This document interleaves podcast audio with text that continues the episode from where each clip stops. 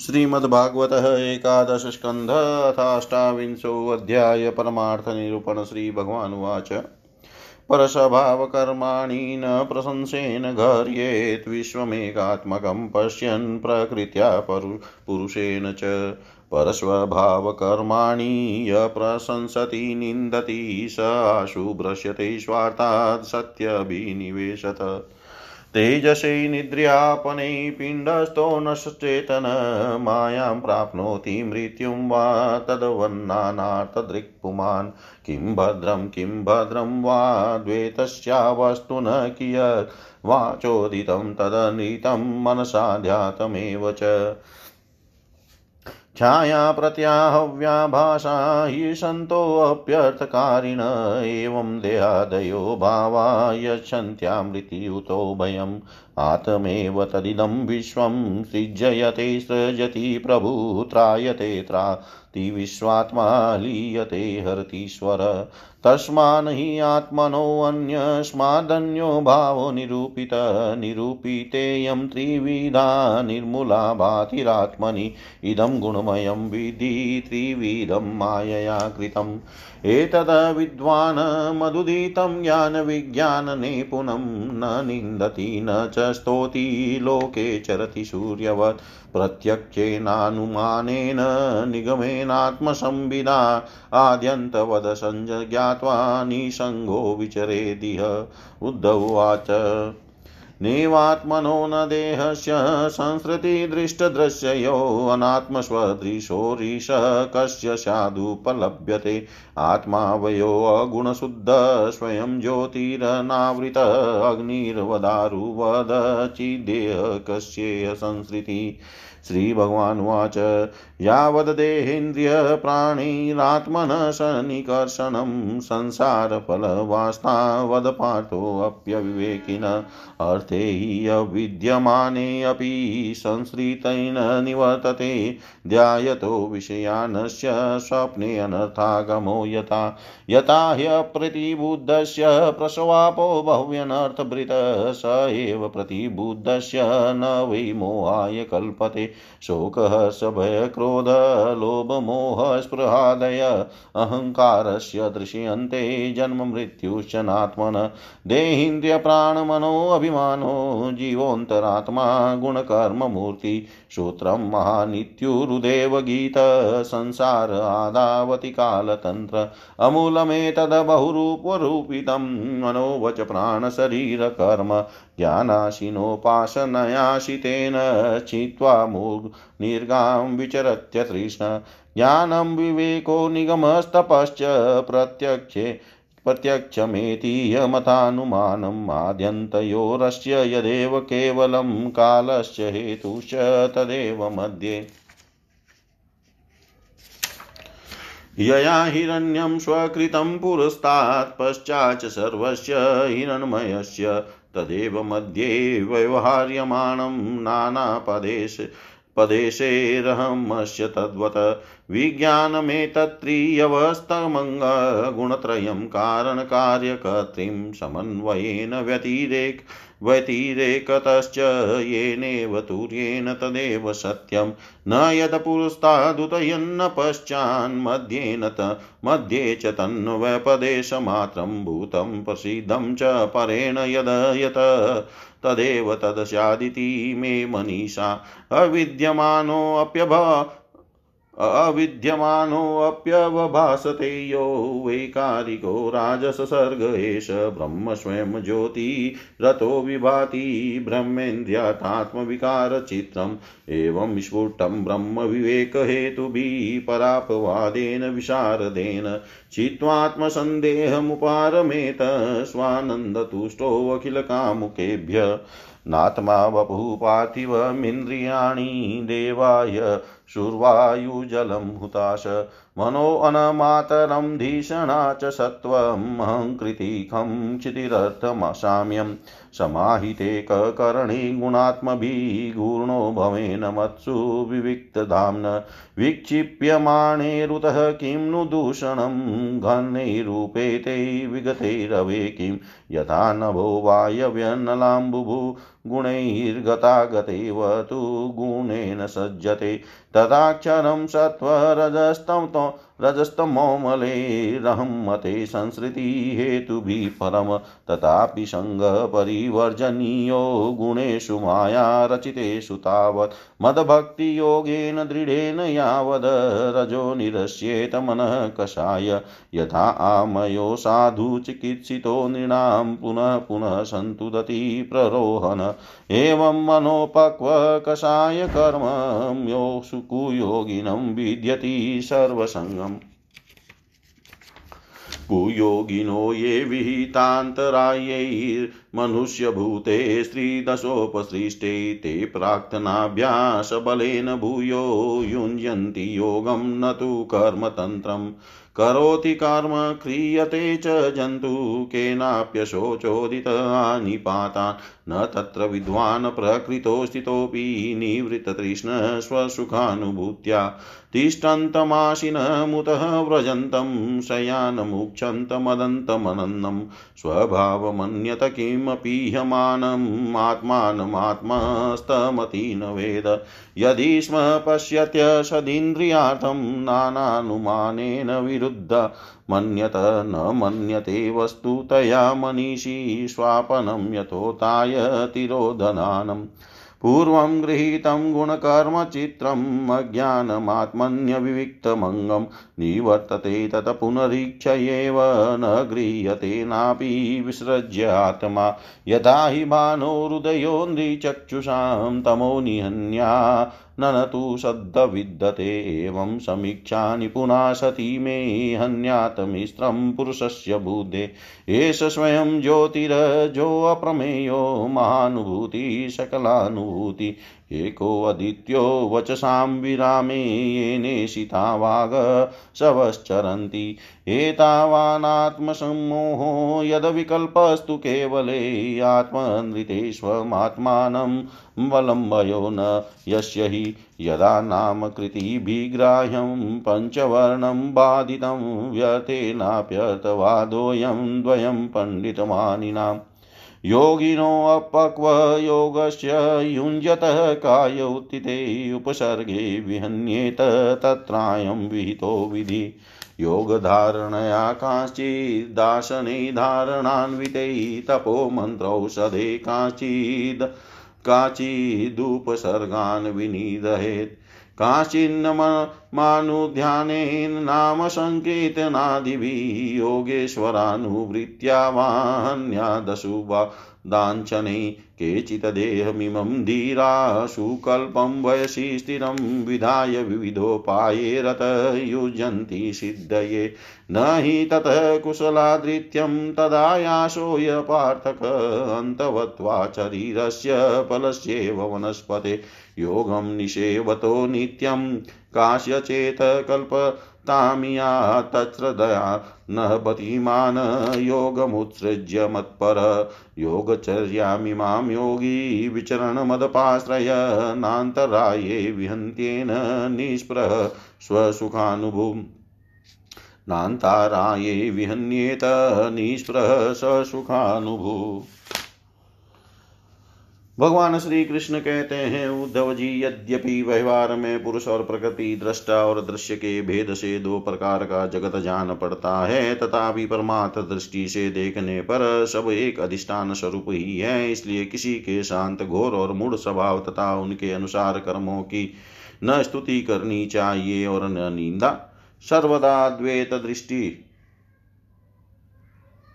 रखनी चाहिए। जो पुरुष दूसरों के स्वभाव और उनके कर्मों की प्रशंसा अथवा निंदा करते हैं, वे शीघ्र ही अपने यथार्थ प्रमात साधन से च्युत हो जाते हैं, क्योंकि साधन तो द्वैत के अभिनिवेश का, उसके प्रति सत्यत्व बुद्धि का निषेध करता है और प्रशंसा तथा निंदा उसकी सत्यता के भ्रम को और भी दृढ़ करती है। उद्धव जी सभी इंद्रियाँ राजस अहंकार के कार्य है। जब वे नियंत्रित तो हो जाती है, तब शरीर का अभिमानी चीव चेतना शून्य हो जाता है। अर्थात उसे भारी शरीर की स्मृति नहीं रहती। उस समय यदि मन बच रहा, तब तो वह सपने के झूठे दृश्यों में भटकने लगता है। और वह भी लीन हो गया। तब तो जीव मृत्यु के समान गाढ़ निद्रा सुषुप्ति में लीन हो जाता है। वैसे ही जब जीव अपने अद्वितीय आत्मस्वरूप को भूल कर नाना वस्तुओं का दर्शन करने लगता है, तब वह स्वप्न के समान झूठे दृश्यों में फंस जाता है अथवा मृत्यु के समान ज्ञान में लीन हो जाता है। उद्धव जी, जब द्वैत नाम की कोई वस्तु ही नहीं है, तब उसमें अमुक वस्तु भली है और अमुक बुरी, अथवा इतनी भली और इतनी बुरी है, यह प्रश्न ही उठ, नहीं उठ सकता। विश्व की सभी वस्तुएँ वाणी से कही जा सकती है, अथवा मन से सोची जा सकती है, इसलिए दृश्य एवं नित्य होने के कारण उनका मिथ्या तत्व तो स्पष्ट ही है। पर चाही प्रतिध्वनि और सीपी आदि में चांदी आदि के आभास यद्यपि है तो सर्वथा मिथ्या, परंतु उनके द्वारा मनुष्य के हृदय में भय, कंप आदि का संचार हो जाता है। वैसे भी देह आदि सभी वस्तुएँ हैं तो सर्वथा मिथ्या ही, परंतु जब तक ज्ञान के द्वारा इनकी असत्यता का बोध नहीं हो जाता, इनकी आत्यंतिक निवृत्ति नहीं हो जाती, जब तक ये भी अज्ञानियों को भयभीत करती रहती है। उद्धव जी, जो कुछ प्रत्यक्ष या परोक्ष वस्तु है, वह आत्मा ही है, वह सर्वशक्तिमान भी है, जो कुछ विश्व सृष्टि प्रतीत हो रही है, इसका वह निमित्त कारण तो है ही। उपादान कारण भी है, अर्थात वही विश्व बनता है और वही बनाता भी है। वही रक्षक है और रक्षित भी वही है। सर्वात्मा भगवान ही इसका संहार करते हैं और जिसका संहार होता है, वह भी वे ही हैं। अवश्य ही व्यवहार दृष्टि से देखने पर आत्मा इस विश्व से भिन्न है, परंतु आत्म दृष्टि से इसके अतिरिक्त तो और कोई वस्तु ही नहीं है। इसके अतिरिक्त जो कुछ प्रतीत हो रहा है, उसका किसी भी प्रकार निर्वचन नहीं किया जा सकता और अनिर्वचनीय तो केवल आत्मस्वरूप ही है, इसलिए आत्मा में सृष्टि स्थिति संहार अथवा अध्यात्म, अधिदेव और अधिभूत, ये तीन तीन प्रकार की प्रतीतियाँ सर्वथा निर्मूल ही है। न होने पर भी यो भी यो ही प्रतीत हो रही है। पर सत्व रज और तम के कारण प्रतीत होने वाली दृष्टा, दर्शन दृश्य आदि की त्रिविधता माया का खेल है, उद्धव जी, तुमसे मैंने ज्ञान और विज्ञान की उत्तम स्थिति का वर्णन किया है। जो पुरुष मेरे इन वचनों का रहस्य जान लेता है, वह न तो किसी की प्रशंसा करता है और न निंदा वह जगत में सूर्य के समान समभाव से विचरता रहता है। प्रत्यक्ष अनुमान, शास्त्र और आत्मानुभूति आदि सभी प्रमाणों से यह सिद्ध है कि यह जगत उत्पत्ति विनाशशील होने के कारण अनित्य एवं असत्य है। यह बात जानकर जगत में असंग भाव से विचरना चाहिए। उद्धव जी ने पूछा, भगवान, आत्मा है, दृष्टा और देह है दृष्ट आत्मा दृश्य, आत्मा स्वयं प्रकाश है और देह जड़। ऐसी स्थिति में जन्म, मृत्यु रूप संसार न शरीर को हो सकता है और न आत्मा को परंतु इसका होना भी उपलब्ध होता है, तब यह होता किसे है? आत्मा तो अविनाशी, प्राकृत प्राकृत गुणों से रहित, शुद्ध स्वयं प्रकाश और सभी प्रकार के आवरणों से रहित है। तथा शरीर विनाशी, सगुण शुद्ध प्रकाश है और आवृत है। आत्मा अग्नि के समान प्रकाशमान है और शरीर काट की तरह चेतन, फिर यह जन्म, मृत्यु रूप संसार है किसे? भगवान श्री कृष्ण ने कहा, वस्तुतः प्रिय उद्धव, संसार का अस्तित्व नहीं है। तथापि जब तक देह, इंद्रिय और प्राणों के साथ आत्मा की संबंध भ्रांति है, तब तक अविवेकी पुरुष को वह सत्य सा स्फुरित होता है। जैसे स्वप्न में अनेकों विपत्तियाँ आती है, पर वास्तव में वे है नहीं, फिर भी स्वप्न टूटने तक उनका अस्तित्व नहीं मिटता। वैसे ही संसार के न होने पर भी जो उसमें प्रतीत होने वाले विषयों का चिंतन करते रहते हैं, उनके जन्म मृत्यु रूप संसार की निवृत्ति नहीं होती। जब मनुष्य स्वप्न देखता रहता है, तब नींद टूटने के पहले उसे बड़ी बड़ी विपत्तियों का सामना करना पड़ता है, परंतु जब उसकी नींद टूट जाती है, वह जग पड़ता है, तब न तो स्वप्न की विपत्तियाँ रहती है और न उनके कारण होने वाले मोह आदि विकार। उद्धव जी, अहंकारी, शोक, हर्ष, भय, क्रोध, लोभ, मोह स्प्रहा और जन्म मृत्यु का शिकार बनता है। आत्मा से तो इनका कोई संबंधी नहीं है। उद्धव जी, देह, इंद्रिय, प्राण और मन में स्थित आत्मा ही सब, जब उनका अभिमान कर बैठता है, उन्हें अपना स्वरूप मान लेता है, तब उसका नाम जीव हो जाता है। उस सूक्ष्माति सूक्ष्म आत्मा की मूर्ति है, गुण और कर्मों का बना हुआ लिंग शरीर, उसे ही कहीं सूत्रात्मा कहा जाता है और कहीं महतत्व उसके और भी बहुत से नाम हैं। वही काल रूप परमेश्वर के अधीन होकर जन्म मृत्यु रूप संसार में इधर उधर भटकता रहता है। वास्तव में मन, वाणी, प्राण और शरीर अहंकार के ही कार्य है। यह है तो निर्मूल, परंतु देवता, मनुष्य आदि अनेक रूपों में इसी की प्रतीति होती है। मननशील पुरुष उपासना की शान पर चढ़कर ज्ञान की तलवार को अत्यंत तीखी बना लेता है और उसके द्वारा देहाभिमान का अहंकार को मूल्योच्छेद करके पृथ्वी में निर्द्वंद होकर विचरता है, फिर उसमें किसी प्रकार की आशा तृष्णा नहीं रहती। आत्मा और अनात्मा के स्वरूप को पृथक पृथक भली भांति समझ लेना ही ज्ञान है, क्योंकि विवेक होते ही द्वैत का अस्तित्व मिट जाता है। उसका साधन है तपस्या के द्वारा हृदय को शुद्ध करके वेद आदि शास्त्रों का श्रवण करना। इनके अतिरिक्त श्रवणानुकूल युक्तियाँ महापुरुषों के उपदेश और इन दोनों से अविरुद्ध स्वानुभूति भी प्रमाण है। सबका सार यही निकलता है कि संसार के आदि में जो था, तथा अंत में जो रहेगा, जो इसका मूल कारण और प्रकाशक है, वही अद्वितीयपादि शून्य परमात्मा बीच में भी है, और उसके अतिरिक्त और कोई वस्तु नहीं है। उद्धव जी, सोने से कंगन कुंडल आदि बहुत से आभूषण बनते हैं, परंतु जब वे गहने नहीं बने थे तब भी सोना था, और जब नहीं रहेंगे, तब भी सोना रहेगा। इसलिए जब बीच में उसके कंगन कुंडल आदि अनेकों नाम रखकर व्यवहार करते हैं, तब भी वह सोना ही है। ठीक ऐसे ही जगत का आदि अंत और मध्य में ही हूँ। वास्तव में मैं ही सत्य तत्व हूँ। भाई युद्ध मन की तीन अवस्थाएँ होती है। जागृत स्वप्न और सुसुप्ति, इन अवस्थाओं के कारण तीन ही गुण है। सत्व, रज और तम, और जगत के तीन भेद है। अध्यात्म, अधिभूत, पृथ्वी आदि और आदि अधिदेव करता, ये सभी त्रिविधता है, जिसकी सत्ता से सत्य के समान प्रतीत होती है और और समाधि आदि में यह त्रिविधता न रहने पर भी जिसकी सत्ता बनी रहती है, वह तुरीय तत्व इन तीनों से परे और इनमें अनुगत चौथा ब्रह्म तत्व ही सत्य है, जो उत्पत्ति से पहले नहीं था और प्रलय के पश्चात भी नहीं रहेगा। ऐसा समझना चाहिए कि बीच में भी वह है नहीं।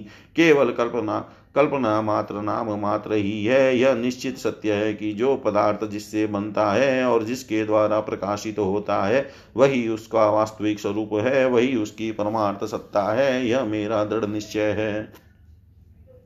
यह जो विकारमयी राज सृष्टि है, यह न होने पर भी दिख रही है, यह स्वयं प्रकाश ब्रह्मा ही है, इसलिए इंद्रिय विषय, मन और पंचभूत आदि जितने चित्र विचित्र नाम रूप है, उनके रूप में ब्रह्म ही प्रतीत हो रहा है। ब्रह्म विचार के साधन है, श्रवण, मनन, निध्यासन और स्वानुभूति, उनमें सहायक है आत्मज्ञानी गुरुदेव, इनके द्वारा विचार करके स्पष्ट रूप से देहादि अनात्म पदार्थों का निषेध कर देना चाहिए। इस प्रकार निषेध के द्वारा आत्म संदेह को छिन्न संदेहों को छिन्न भिन्न करके अपने आनंद स्वरूप आत्मा में ही मग्न हो जाए और सब प्रकार की विषय वासनाओं से रहित हो जाए। निषेध करने की प्रक्रिया यह है कि पृथ्वी का विकार होने के कारण शरीर आत्मा नहीं है। इंद्रिय उनके अधिष्ठात्री देवता प्राण वायु जल, अग्नि एवं मन भी आत्मा नहीं है, क्योंकि इनका धारण पोषण शरीर के समान ही अन्न के द्वारा होता है। बुद्धि चित अहंकार, आकाश, पृथ्वी, शब्दादि विषय और गुणों की साम्य अवस्था प्रकृति भी आत्मा नहीं है क्योंकि ये सब के सब दृश्य एवं जड़ है। उद्धव जी, जिसे मेरे स्वरूप का भली भांति ज्ञान हो गया है, उसकी वृत्तियाँ और इंद्रियाँ आदि समाहित रहती है तो उसे, उनसे लाभ क्या है? और यदि वे विक्षिप्त रहती है तो उनसे हानि भी क्या है? क्योंकि अंतकरण और बाह्यकरण सभी गुणमय है, और आत्मा से इनका कोई संबंध नहीं है। भला आकाश में बादलों के छा जाने अथवा तीतर भीतर हो जाने सूर्य का क्या बनता बिगड़ता है? जैसे वायु आकाश को सुखा नहीं सकती, आग जला नहीं सकती, जल भिगो नहीं सकता, धूल धुएँ मट मेला नहीं कर सकते और ऋतुओं के गुण गर्मी, सर्दी आदि उसे प्रभावित नहीं कर सकते, क्योंकि ये सब आने जाने वाले क्षणिक भाव हैं और आकाश इन सबका एक रस अधिष्ठान है। वैसे ही सत्वगुण, रजोगुण और तमोगुण की वृत्तियाँ तथा कर्म विनाशी आत्मा का स्पर्श नहीं कर पाते, वह तो इनसे सर्वथा परे है। इनके द्वारा तो केवल वही संसार में भटकता है, जो इनमें अहंकार कर बैठता है। उद्धव जी ऐसा होने पर भी तब तक इन माया निर्मित गुणों और उनके कार्यों का संगत सर्वथा त्याग देना चाहिए। जब तक मेरे सुदृढ़ भक्ति योग के द्वारा मन का रजोगुण रूप मल एकदम निकल न जाए उद्धव जी जैसे भली भांति चिकित्सा न करने पर रोग का समूल नाश नहीं होता, वह बार बार उभर कर मनुष्य को सताया करता है। वैसे ही जिस मन की वासना है और कर्मों के संस्कार मिट नहीं गए हैं, जो स्त्री पुत्र आदि में आसक्त है, वह बार बार अधूरे योगी को भेदता रहता है और उसे कई बार योग भ्रष्ट भी कर देता है। देवताओं के द्वारा प्रेरित शिष्य पुत्र आदि के द्वारा किए हुए विघ्नों से यदि कदाचित अधूरा योगी मार्गच्युत हो जाए तो भी वह अपने पूर्वाभ्यास के कारण पुनः योगाभ्यास में ही लग जाता है।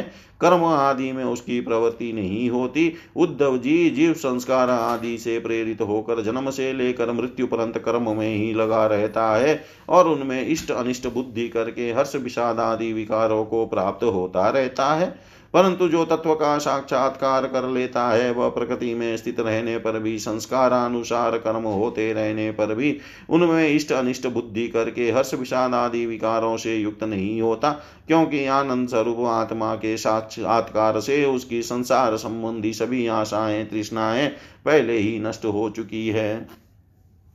जो अपने स्वरूप में स्थित हो गया है, उसे इस बात का भी पता नहीं रहता कि शरीर खड़ा है या बैठा, चल रहा है या सो रहा है, मलमूत्र त्याग रहा है, भोजन कर रहा है, अथवा और कोई स्वाभाविक कर्म कर रहा है, क्योंकि उसकी वृत्ति तो आत्मस्वरूप में स्थित ब्रह्माकार रहती है। यदि ज्ञानी पुरुष की दृष्टि में इंद्रियों के विविध बाह्य विषय जो कि असत है, आते भी हैं तो वह उन्हें अपने आत्मा से भिन्न नहीं मानता।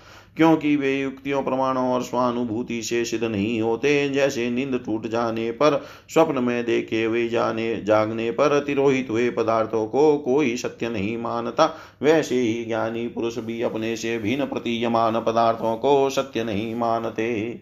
उद्धव जी, इसका यह अर्थ नहीं है कि अज्ञानी ने आत्मा का त्याग कर दिया है और ज्ञानी उसको ग्रहण करता है। इसका तात्पर्य केवल इतना ही है कि अनेकों प्रकार के गुण और कर्मों से युक्त देह इंद्रिय आदि पदार्थ पहले अज्ञान के कारण आत्मा से अभिन्न मान लिए गए थे। उनका विवेक नहीं था। अब आत्मदृष्टि होने पर अज्ञान और उसके कार्यों की निवृत्ति हो जाती है। इसलिए अज्ञान की निवृत्ति ही अभिष्ट है। वृत्तियों के द्वारा न तो आत्मा का आत्मा का ग्रहण हो सकता है और न त्याग। जैसे सूर्य उदय होकर मनुष्यों के नेत्रों के सामने से अंधकार का पर्दा हटा देते हैं, किसी नई वस्तु का निर्माण नहीं करते, वैसे ही मेरे स्वरूप का दृढ़ और अपरोक्ष ज्ञान पुरुष के बुद्धिगत अज्ञान का आवरण नष्ट कर देता है, वह इंद्र रूप से किसी वस्तु का अनुभव नहीं कराता। उद्धव जी, आत्मा नित्य अपरोक्ष है, उसकी प्राप्ति नहीं करनी पड़ती, वह स्वयं प्रकाश है, उसमें अज्ञान आदि किसी प्रकार के विकार नहीं है। वह जन्म रहित है, अर्थात कभी किसी प्रकार की भी वृत्ति में आरूढ़ नहीं होता, इसलिए अप्रमेय है। ज्ञान आदि के द्वारा उसका संस्कार भी नहीं किया जा सकता। आत्मा में देश काल और वस्तुकृत परिच्छेद न होने के कारण अस्तित्व, वृद्धि, परिवर्तन, ह्रास और विनाश उसका स्पर्श भी नहीं कर सकते। सबकी और सब प्रकार की अनुभूतियाँ आत्मस्वरूप ही है। जब मन और वाणी आत्मा को अपना अविषय समझकर निवृत्त हो जाते हैं, तब वही सजातीय, विजातीय और स्वागत भेद से शून्य एक अद्वितीय रह जाता है। व्यवहार दृष्टि से उसके स्वरूप का वाणी और प्राण आदि के प्रवर्तक के रूप में निरूपण किया जाता है। उद्धव जी अद्वितीय आत्म तत्व के में अर्थहीन नामों के द्वारा विविधता मान लेना ही मन का भ्रम है, अज्ञान है, सचमुच यह बहुत घो, बड़ा मोह है, क्योंकि अपने आत्मा के अतिरिक्त उस भ्रम का भी कोई भी और कोई अधिष्ठान नहीं है। अधिष्ठान सत्ता में अध्यस्त सत्ता है ही, इसलिए सब कुछ आत्मा ही है। बहुत से पंडिताभिमानी लोग ऐसा कहते हैं कि यह पाँच भौतिक द्वैत विभिन्न नामों और रूपों के रूप में इंद्रियों के द्वारा ग्रहण किया जाता है। इसलिए सत्य है, परंतु यह तो अर्थहीन वाणी का आडंबर मात्र है। क्योंकि तत्वतः तो इंद्रियों की पृथक सत्ता ही सिद्ध नहीं होती फिर वे किसी को प्रमाणित कैसे करेंगे? उद्धव जी यदि योग साधना पूर्ण होने के पहले ही किसी साधक का शरीर रोग आदि उपद्रव से पीड़ित हो तो उसे इन उपायों का आश्रय ले, लेना चाहिए। गर्मी, ठंड आदि को, चंद्रमा, सूर्य आदि की धारणा के द्वारा, वात आदि रोगों को, वायु धारणा युक्त आसनों के द्वारा और ग्रह सर्पादि कृत विघ्नों को, तपस्या मंत्र एवं औषधि के द्वारा नष्ट कर डालना चाहिए। काम क्रोध आदि विघ्नों को मेरे चिंतन और नाम संकीर्तन आदि के द्वारा नष्ट करना चाहिए, तथा पतन की ओर ले जाने वाले दम्भ मद आदि विघ्नों को धीरे धीरे महापुरुषों की सेवा के द्वारा दूर कर देना चाहिए। कोई कोई मनुष्य योगी विविध उपायों के द्वारा इस शरीर को सुदृढ़ एवं और युवा अवस्था में स्थिर करके फिर अनिमा आदि सिद्धियों के लिए योग साधन करते हैं, परंतु बुद्धिमान पुरुष ऐसे विचार का समर्थन नहीं करते, क्योंकि यह तो एक व्यर्थ प्रयास है। वृक्ष में लगे हुए फल के समान इस शरीर का नाश तो अवश्यम भावी है। यदि कदाचित बहुत दिनों तक निरंतर और आदर पूर्वक योग साधना करते रहने पर शरीर सुदृढ़ भी हो जाए, तब भी बुद्धिमान पुरुष को अपनी साधना छोड़कर उतने में ही संतोष नहीं कर लेना चाहिए। उसे तो सर्वदा मेरी प्राप्ति के लिए ही संलग्न रहना चाहिए। जो साधक मेरा आश्रय लेकर मेरे द्वारा कही गई, कही हुई योग साधना में संलग्न रहता है, उसे कोई भी विघ्न बाधा डिगा नहीं सकती। उसकी सारी कामनाएँ नष्ट हो जाती है और वह आत्मानंद की अनुभूति में मग्न हो जाता है। इति श्रीमद्भागवते महापुराणे पारमहंस्यां सहितायाम् एकादशस्कन्धे अष्टाविंशो अध्याय सर्वं त्रीशां सदाशिवार्पणम् ॐ विष्णवे नमः, ॐ विष्णवे नमः, ॐ विष्णवे नमः। ॐ श्रीमद्भागवत एकादश स्कंद अध्याय भागवत धर्मों का निरूपण और उद्धव जी का बद्रिकाश्रम गमनम उद्धव उवाच, सुदुश्चरामि माँ मन्ये योगचर्यामनात्मन।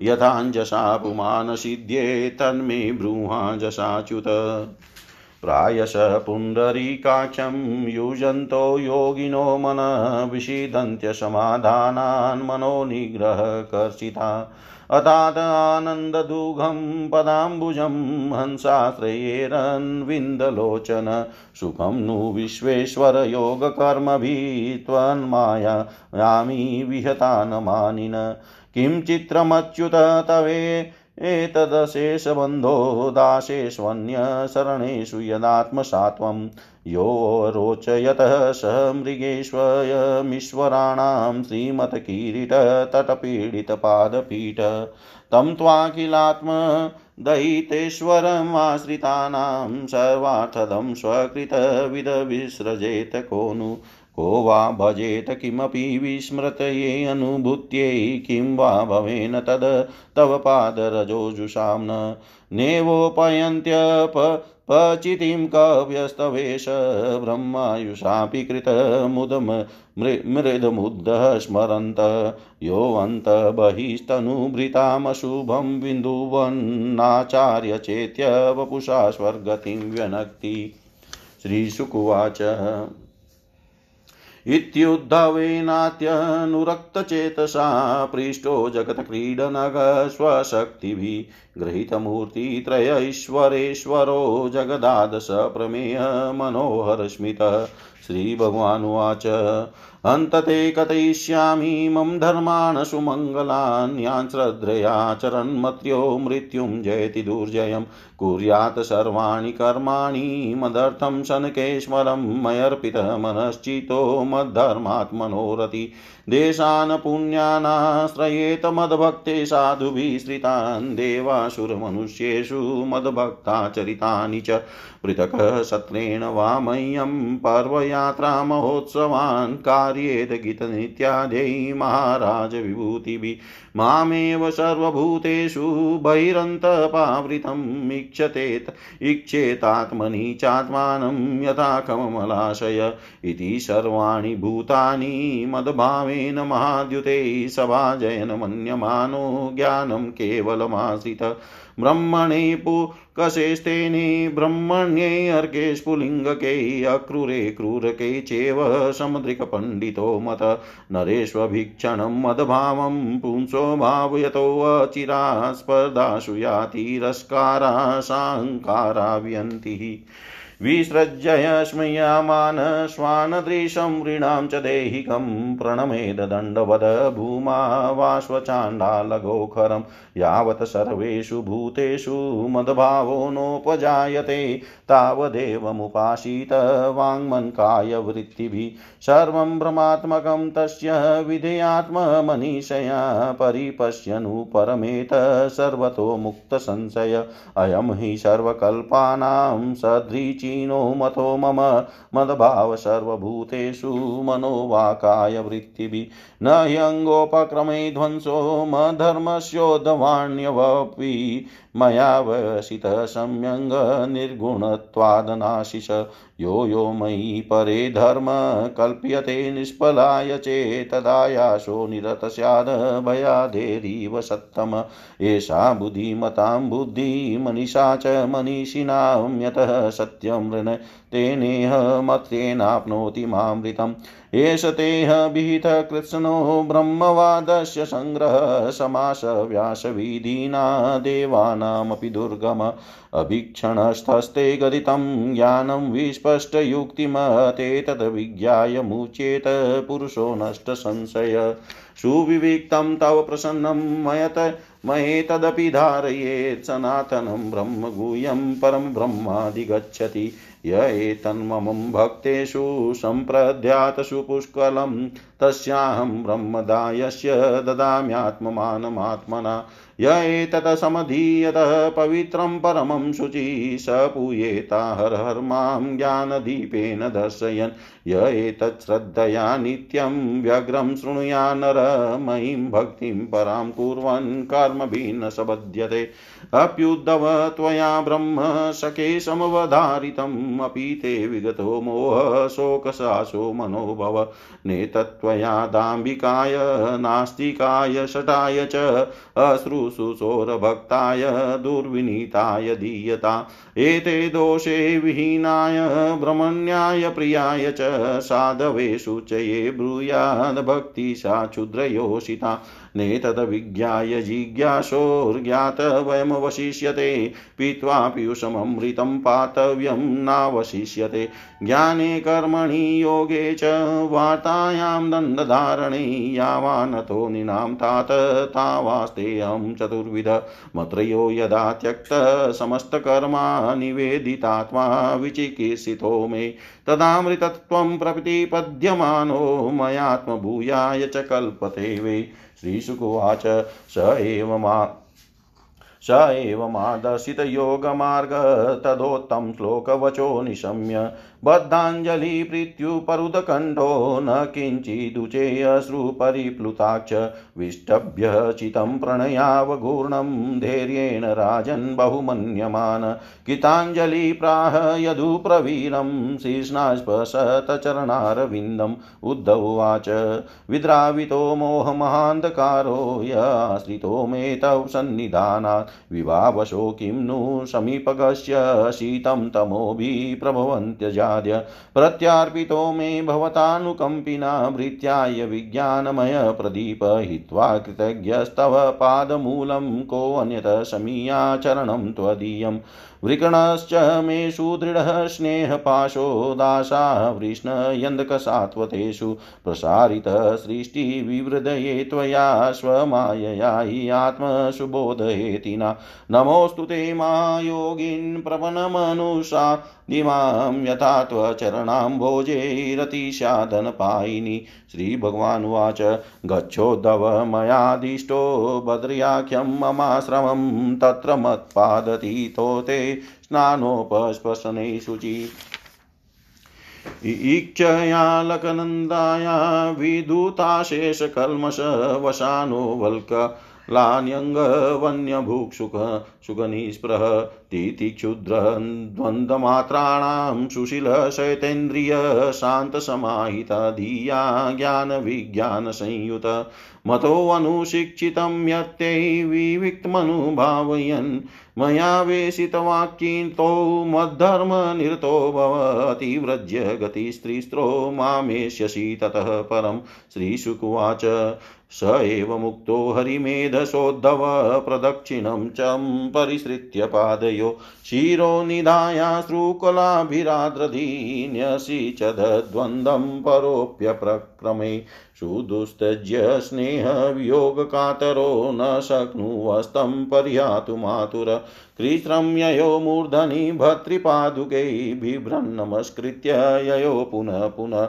ततस्तन्मन्तहृदि सन्निवेश्य गतो महाभागवतो विशाला। यथोपदिष्टां जगदेकबन्धुना तत तपः समास्ताय हरेरगाद्गतिम् यः एतदानन्दसमुद्रसंभृतं ज्ञानामृतं भागवताय भाषितं कृष्णेन योगेश्वरसेविताङ्घ्रिणा सश्रद्धया सेव्य जगद्विमुच्यते भवभयमः वहन्तुं ज्ञानविज्ञानसारं निगमकृदुज्वपजवे भृ भृ गवन्दवेदसारम् अमृतमुददतीत चापाय यद्भृत्यवर्गान् पुरुषमृषभमाद्यं कृष्णसंज्ञं नतोऽस्मि पुरुषमृषभमाद्यं कृष्णसंज्ञं नतोऽस्मि। उद्धव जी ने कहा अच्युत जो अपना मन वश में नहीं कर सकता है, उसके लिए आपकी बतलाई हुई इस योग साधना को तो मैं बहुत ही कठिन समझता हूँ। अतः अब आप कोई ऐसा सरल और सुगम साधन बतलाइए जिसे मनुष्य अनायास ही परम प्राप्त परम पद प्राप्त कर सके। कमल नयन आप जानते ही हैं कि अधिकांश योगी जब अपने मन को एकाग्र करने लगते हैं, तब वे बार बार चेष्टा करने पर भी सफल न होने के कारण हार मान लेते हैं और उसे वश में न कर पाने के कारण दुखी हो जाते हैं। पद्मलोचन आप विश्वेश्वर हैं, आपके ही द्वारा सारे संसार का नियमन होता है। इसी से सारा सार विचार में चतुर मनुष्य आपके आनंद वर्षी चरण कमलों की शरण लेते हैं और अनायास ही सिद्धि प्राप्त कर लेते हैं। आपकी माया उनका कुछ नहीं बिगाड़ सकती, क्योंकि उन्हें योग साधन और कर्मानुष्ठान का अभिमान नहीं होता। परंतु जो आपके चरणों का आश्रय नहीं लेते, वे योगी और कर्मी अपने साधन के घमंड से फूल जाते हैं। अवश्य ही आपकी माया ने उनकी मति हर ली है। प्रभु, आप सबके हितेशी सूर्य हैं। आप अपने अनन्य शरणागत बलि आदि सेवकों के अधीन हो जाएँ। यह आपके लिए कोई आश्चर्य की बात नहीं है, क्योंकि आपने रामावतार ग्रहण करके प्रेम वश वानरों से भी मित्रता का मित्रता का निर्वाह किया। यद्यपि ब्रह्मादि लोकेश्वर गण भी अपने दिव्य कीटों को अपने चरण कमल रखने की चौकी पर रगड़ते रहते हैं। प्रभु, आप सबके प्रियतम स्वामी और आत्मा हैं। आप अपने अनन्य शरणागतों को सब कुछ दे देते हैं। आपने बलि, प्रहलाद आदि अपने भक्तों को जो कुछ दिया है, उसे जानकर ऐसा कौन पुरुष होगा जो आपको छोड़ देगा? यह बात किसी प्रकार बुद्धि में ही नहीं आती कि भला कोई विचारमान विस्म, विचारवान विस्मृति के गर्त में डालने वाले, तुच्छ विषयों में ही फंसा रखने वाले भोगों को क्यों चाहेगा? हम लोग आपके चरण कमलों की कि रज के उपासक हैं, हमारे लिए दुर्लभ ही क्या है? भगवान, आप समस्त प्राणियों के अंतकरण में अंतर्यामी रूप से और बाहर गुरु रूप से स्थित होकर उनके सारे पाप ताप मिटा देते हैं और अपने वास्तविक स्वरूप को उनके प्रति प्रकट कर देते हैं। बड़े बड़े ब्रह्म ज्ञानी ब्रह्मा जी के समान लंबी आयु पाकर भी आपके उपकारों का बदला नहीं चुका सकते। इसी से वे आपके उपकारों का स्मरण करके क्षण क्षण अधिका अधिकाधिक आनंद का अनुभव करते रहते हैं। श्री सुखदेव जी कहते हैं, परीक्षित भगवान श्री कृष्ण ब्रह्मादि ईश्वरों के भी ईश्वर हैं। वे ही सत्व रज आदि गुणों के द्वारा ब्रह्मा, विष्णु और रुद्र का रूप धारण करके जगत की उत्पत्ति स्थिति आदि के खेल, खेला करते हैं। जब उद्धव जी ने अनुराग भरे चित्त से उनसे यह प्रश्न किया, तब उन्होंने मंद मंद मुस्कुराकर बड़े प्रेम से कहना प्रारंभ किया। श्री भगवान ने कहा प्रिय उद्धव, अब मैं तुम्हें अपने उन मंगलमय भागवत धर्मों का उपदेश करता हूँ, जिनका श्रद्धा पूर्वक आचरण करके मनुष्य संसार रूप दुर्जय मृत्यु को अनायास ही जीत लेता है। उद्धव जी, मेरे भक्त को चाहिए कि अपने सारे कर्म मेरे लिए ही करे और धीरे धीरे उनको करते समय मेरे स्मरण का अभ्यास बढ़ाए। कुछ ही दिनों में उसके मन और चित्त मुझमें समर्पित हो जाएँगे। उसके मन और आत्मा मेरे ही धर्मों में रम जाएँगे। मेरे भक्त साधु जन जिन पवित्र स्थानों में निवास करते हैं, उन्हीं में रहे और देवता असुर अथवा मनुष्यों में जो मेरे अनन्य भक्त हो, उनके आचरणों का अनुसरण करें। पर्व के अवसरों पर सबके साथ मिलकर अकेला अथवा अकेला ही नित्य गान, वाद्याता महाराजोचित ठाट बाट से मेरी यात्रा आदि के महोत्सव करे। सुदांत कर्ण पुरुष आकाश के समान बाहर और भीतर परिपूर्ण आवरण शून्य मुझ परमात्मा को ही समस्त प्राणी और अपने हृदय में स्थित देखे। निर्मल बुद्धि उद्धव जी, जो साधक केवल इस ज्ञान दृष्टि का आश्रय लेकर संपूर्ण प्राणी और पदार्थों में मेरा दर्शन करता है और उन्हें मेरा ही रूप मानकर सत्कार करता है, तथा ब्राह्मण और चांडाल, चोर और ब्राह्मण, भक्त सूर्य और चिंगारी, तथा कृपालु और क्रूर में समान दृष्टि रखता है, उसे ही सच्चा ज्ञानी समझना चाहिए। जब निरंतर सभी नर नारियों में मेरी ही भावना हो की जाती है, तब थोड़े ही दिनों में साधक के चित्त से स्पर्धा होड़ ईर्ष्या तिरस्कार और अहंकार आदि दोष दूर हो जाते हैं। अपने ही लोग यदि हँसी करे तो करने दे, उनकी परवाह न करे, मैं अच्छा हूँ, वह बुरा है ऐसी दे दृष्टि को और लोक लज्जा को छोड़ दे, और कुत्ते, चांडाल गो एवं गधे को भी पृथ्वी पर गिरा गिरकर साष्टांग दंडवत प्रणाम करे। जब तक समस्त प्राणियों में मेरी भावना, भगवत भावना न होने लगे, तब तक इस प्रकार से मन, वाणी और शरीर के सभी संकल्प और कर्मों द्वारा मेरी उपासना करता रहे। उद्धव जी, जब इस प्रकार सर्वत्र आत्म बुद्धि ब्रह्म बुद्धि का अभ्यास किया जाता है तब थोड़े ही दिनों में उसे ज्ञान होकर सब कुछ ब्रह्म स्वरूप दिखने लगता है। ऐसी दृष्टि हो जाने पर सारे संशय संदेह अपने आप निवृत्त हो जाते हैं और सब कहीं मेरा साक्षात्कार करके संसार दृष्टि से उपराम हो जाता है। मेरी प्राप्ति के जितने साधन हैं, उनमें मैं तो सबसे श्रेष्ठ साधन यही समझता हूँ कि समस्त प्राणियों और पदार्थों में मनवाणी और शरीर की समस्त वृत्तियों से मेरी भावना की जाए। उद्धव जी, यही मेरा अपना भागवत धर्म है। इसको एक बार आरंभ कर देने के बाद फिर किसी प्रकार की विघ्न बाधा से इसमें रति भर भी अंतर नहीं पड़ता, क्योंकि यह धर्म निष्काम है और स्वयं मैंने ही इसे निर्गुण होने के कारण सर्वोत्तम निश्चित किया है। भागवत धर्म में किसी प्रकार की त्रुटि पड़नी तो दूर रही। यदि इस धर्म का साधक भय, शोक आदि के अवसर पर होने वाली भावना और रोने, पीटने, भागने जैसे निरतक कर्म भी निष्काम भाव से मुझे समर्पित कर दे तो वह भी मेरी प्रसन्नता के कारण धर्म बन जाते हैं। विवेकियों के विवेक और चतुरों की चतुराई की पराकाष्ठा इसी में है। कि वे इस विनाशी और सत्य शरीर के द्वारा मुझ अविनाशी एवं सत्य तत्व को प्राप्त कर ले। उद्धव जी, यह संपूर्ण ब्रह्म विद्या का रहस्य मैंने संक्षेप और विस्तार से तुम्हें सुना दिया। इस रहस्य को समझना मनुष्य की तो कौन कहे? देवताओं के लिए भी अत्यंत कठिन है। मैंने जिस स्पष्ट और युक्ति युक्त ज्ञान का वर्णन बार बार किया है, उसके मर्म को जो समझ लेता है, उसके हृदय की संशय ग्रंथियाँ छिन्न भिन्न हो जाती है और वह मुक्त हो जाता है। मैंने तुम्हारे प्रश्न का भली भांति खुलासा कर दिया। जो पुरुष हमारे प्रश्नोत्तर को विचार पूर्वक धारण करेगा, वह वेदों के भी परम रहस्य सनातन पर ब्रह्म को प्राप्त कर लेगा। जो पुरुष मेरे भक्तों को इस भली भांति स्पष्ट इसे भली भांति स्पष्ट करके समझाएगा, उस ज्ञानदाता को मैं प्रसन्न मन से अपना स्वरूप तक दे डालूँगा, उसे आत्म ज्ञान करा दूँगा। उद्धव जी, यह तुम्हारा और मेरा संवाद स्वयं तो परम पवित्र है, ही दूसरों को भी पवित्र करने वाला है। जो प्रतिदिन इसका पाठ करेगा और दूसरों को सुनाएगा, वह इस ज्ञान दीप के द्वारा दूसरों को मेरा दर्शन कराने का कारण पवित्र हो जाएगा। जो कोई एकाग्रचित से इसे श्रद्धा पूर्वक नित्य सुनेगा, उसे मेरी पराभक्ति प्राप्त होगी और वह कर्म बंधन से मुक्त हो जाएगा।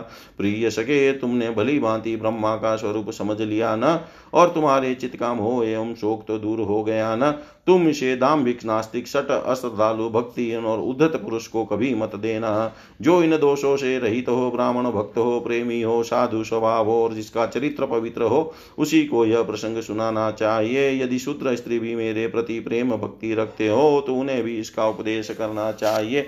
जैसे दिव्य अमृत पान कर लेने पर कुछ भी पीना शेष नहीं रहता, वैसे ही यह जान लेने पर जिज्ञासु के लिए और कुछ भी जानना शेष नहीं रहता।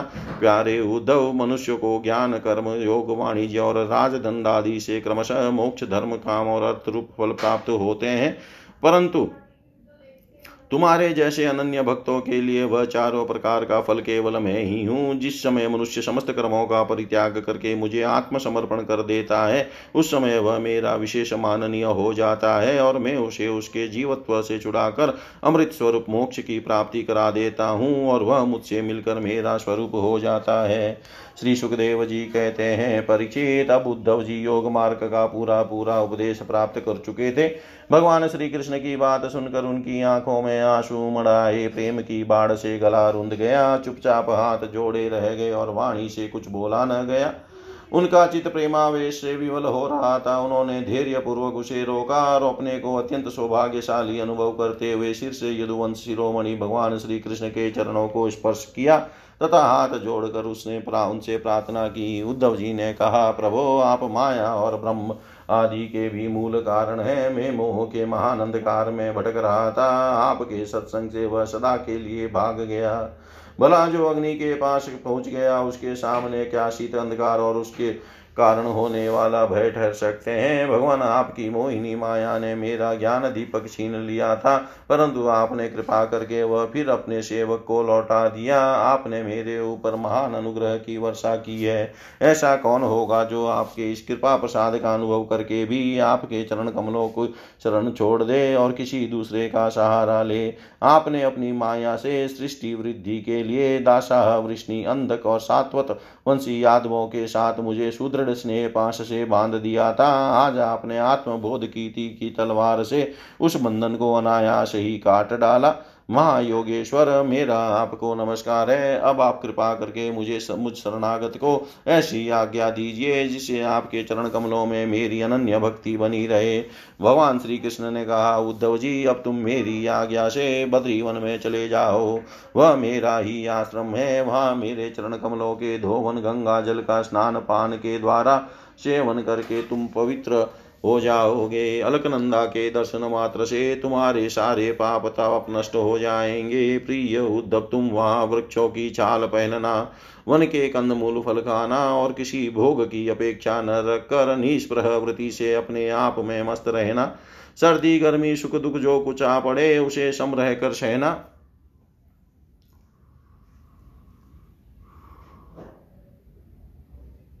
स्वभाव सौम्य रखना, इंद्रियों को वश में रखना चित शांत रहे, बुद्धि समाहित रहे और तुम स्वयं मेरे स्वरूप के ज्ञान और अनुभव में डूबे रहना। मैंने तुम्हें जो कुछ शिक्षा दी है, उसका एकांत में विचार पूर्वक अनुभव करते रहना, अपनी वाणी और चित मुझमें ही लगाए रहना और मेरे बतलाए हुए भागवत धर्म से, प्रेम से रम जाना। अंत में तुम त्रिगुण और उनसे संबंध रखने वाली गतियों को पार करके, उनसे परे मेरे परमार्थ स्वरूप में मिल जाओगे। श्री सुखदेव जी कहते हैं, परीक्षित, भगवान श्री कृष्ण के स्वरूप का ज्ञान संसार के भेद ब्रह्म को छिन्न भिन्न कर देता है। जब उन्होंने स्वयं उद्धव जी को ऐसा उपदेश किया तो उन्होंने उनकी परिक्रमा की और उनके चरणों पर सिर रख दिया।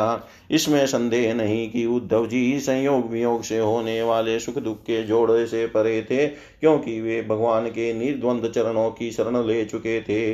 फिर भी वहाँ से चलते समय उनका चित प्रेम आवेश से भर गया। उन्होंने अपनी नेत्रों की झरती हुई अश्रुधारा से भगवान के चरण कमलों को भिगो दिया। परीक्षित भगवान के प्रति प्रेम करके उसका त्याग करना संभव नहीं है। उन्हीं की वियोग की कल्पना से उद्धव जी कातर हो गए। उनका त्याग करने में समर्थ न हुए। बार बार विवल होकर मूर्छित होने लगे। कुछ समय के बाद उन्होंने भगवान श्री कृष्ण के चरणों की पादुकाएँ अपने सिर पर रख ली और बार बार भगवान के चरणों में प्रणाम करके वहाँ से प्रस्थान किया। भगवान के परम प्रेमी भक्त उद्धव जी हृदय में उनकी दिव्य छवि धारण करके बद्रिकाश्रम पहुँचे और वहाँ उन्होंने तपोमय जीवन व्यतीत करके जगत के एकमात्र हितेशी भगवान श्री कृष्ण के उपदेशानुसार उनकी स्वरूपभूत परम गति प्राप्त की। भगवान शंकर आदि योगेश्वर भी सचिदानंद स्वरूप भगवान श्री कृष्ण के चरणों की सेवा किया करते हैं। उन्होंने स्वयं श्री मुख से अपनी प्र, अपने परम प्रेमी भक्त उद्धव के लिए इस ज्ञानामृत का वितरण किया। यह ज्ञानामृत आनंद महासागर का सार है जो श्रद्धा के साथ इसका सेवन करता है वह तो मुक्त हो ही जाता है। उसके संग से सारा जगत मुक्त हो जाता है। परिचित जैसे भौरा विभिन्न पुष्पों से उनका सारा सारा मधु सारा उनका सार सार मधु संग्रह कर लेता है, वैसे ही स्वयं वेदों को प्रकाशित करने वाले भगवान श्री कृष्ण ने भक्तों को संसार से मुक्त करने के लिए यह ज्ञान और विज्ञान का सार निकाला है। उन्होंने जरा रोग आदि, भय की निवृत्ति के लिए क्षीर समुद्र से अमृत भी निकाला था, तथा इन्हें क्रमशः अपने निवृत्ति मार्गी और प्रवृत्ति मार्गी भक्तों को पिलाया।